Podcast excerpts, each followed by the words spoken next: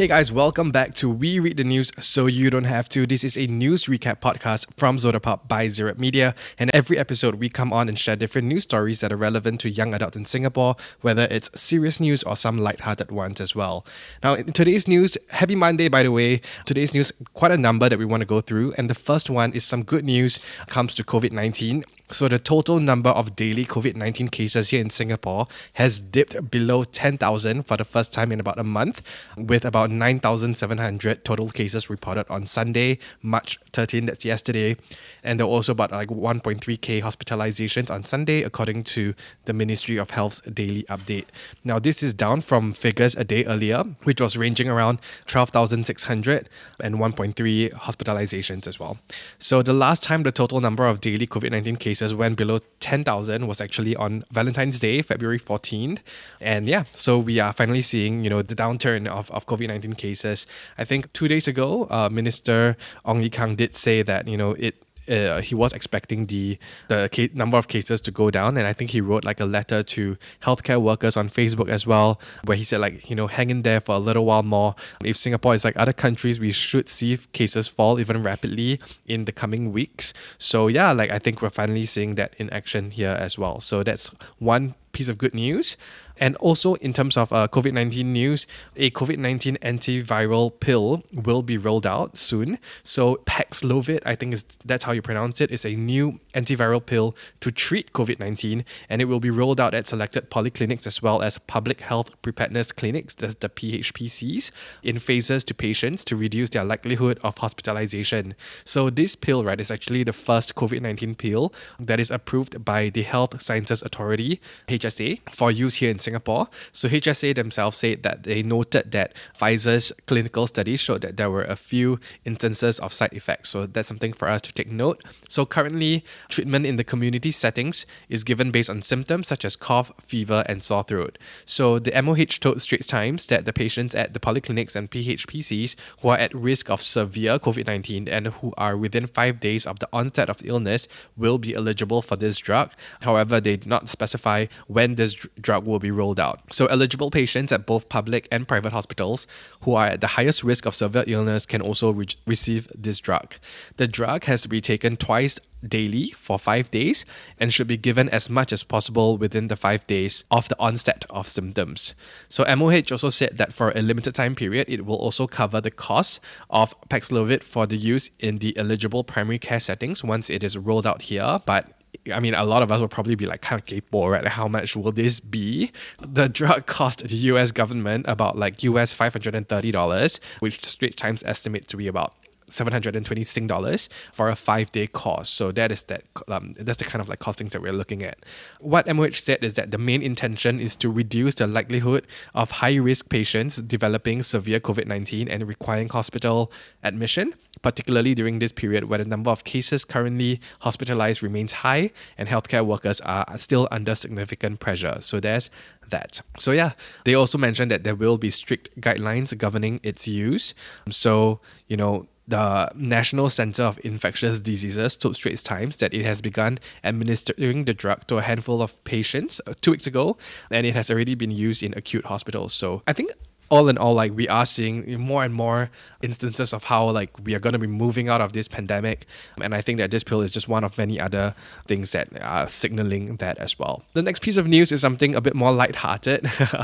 um, so billionaire entrepreneur Elon Musk and musician Grimes have had their second child, a girl. They they named Exa Dark Siderael Musk, although they will most likely be calling her Y. So Grimes actually revealed the existence of the child, which was kind of like a surprise. Actually, I don't think anybody really knew.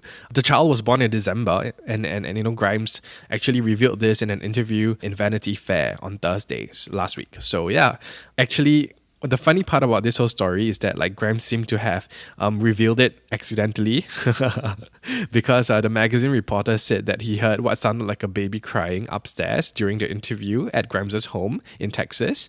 And after like Grimes first winced and acted evasively, she finally confirmed that yes, she was a mom again. So that's quite a funny story. So the birth of their first child, uh, a boy, in 2020 was actually created this like whole massive media fiasco because his name was such a unique one to, to put it in a certain way. It was, wait, I have this here. I was just reading. Yes, it was XAA12. That was how Musk told Joe Rogan how he pronounced the name. I don't know how to even like say this via audio, but it's like XAEA-12. That's how that's how they wrote it out. So um, a lot of memes when came out when like you know it was revealed that like oh they had a new baby, and uh, of course like the name um kind of like took people like obviously it was a, a conversation point for a lot of people as well. But because um the boy the, the the first baby was called like X, I guess it makes sense that the second baby is called Y as well. So yeah, quite interestingly, you know, Elon Musk and, and Grimes are kind of like separated. It's a very, very complicated situation. But you know what? I think starting a family is a beautiful thing and I wish them all the best. Now, in terms of relationships, I think two other people that are not doing so well are Kanye and Kim. And today they really took um, the media landscape by storm because one of Pete Davidson's friends actually leaked a text exchange allegedly between Pete and Kanye. And, you know, basically, if you type Pete Davidson on Google, like every single headline will be about what happened today. So basically, like one of uh, the writers on SNL actually posted like some screenshots of text messages between Kanye and, and Pete and posted it on Instagram and then like swiftly like just removed the post. Or I think he privated his uh, IG account as well. So it's no longer available publicly. But of course, everybody took screenshots and everybody's resharing them. And there were a lot of tea, hot tea being spilled in those text exchanges. So basically, according to this People article, Pete Davidson is apparently fed up with Kanye West, and the alleged conversation was shared on Instagram, where after like this whole drama between Kanye and Kim and having their daughter uh, North West uh, be on TikTok, there was a whole drama about that. But basically, after that drama, like Pete's friend posted this exchange on IG you know, in one of the texts, it was revealed that Davidson said that he had stopped SNL from mocking the rapper on the show for months, um, in addition to refraining from making jokes about him during stand up routines as well. So, quote, you have no idea how nice I've been to you despite your actions towards me, and I've had your back even though you treat me like shit because I want everything to be smooth. Now, I have myself gotten hold of the text, and I think some of the, the more like gasp worthy ones. Honestly, it's really, quite funny because like Pete opened up the text with like yo it's Skete, like acknowledging that you know he, he like that's his nickname that um Kanye like refers him by. So after that, he really says like, "Hey, I'm done being quiet," and he tells Kanye to grow the fuck up. And uh, Kanye replies by, "Oh, you're using profanity. Where are you right now?" Like threatening him, and then Pete replies like, "In bed with your wife." Ooh, burn, uh, Pete. Maintain it. But um, yeah, it's a lot of drama, a lot of like hot tea, I guess. Honestly, I just feel really bad for the kids involved. And I don't know, I'm kind of like over this whole drama already. It's like, let's just move on. Like, I mean, Kanye, you're Kanye. You know, you have a musical legacy. You have you're Kanye West. Come on, like just move on. Like I'm like just let them live their life in peace, man. So yeah, those are all the headlines for today. I think that's what you need to know if let's say you're gonna be meeting people and gossiping about what's new new. That's all you really need to know, and I'll see you for the next episode of We Read the News so you don't have to.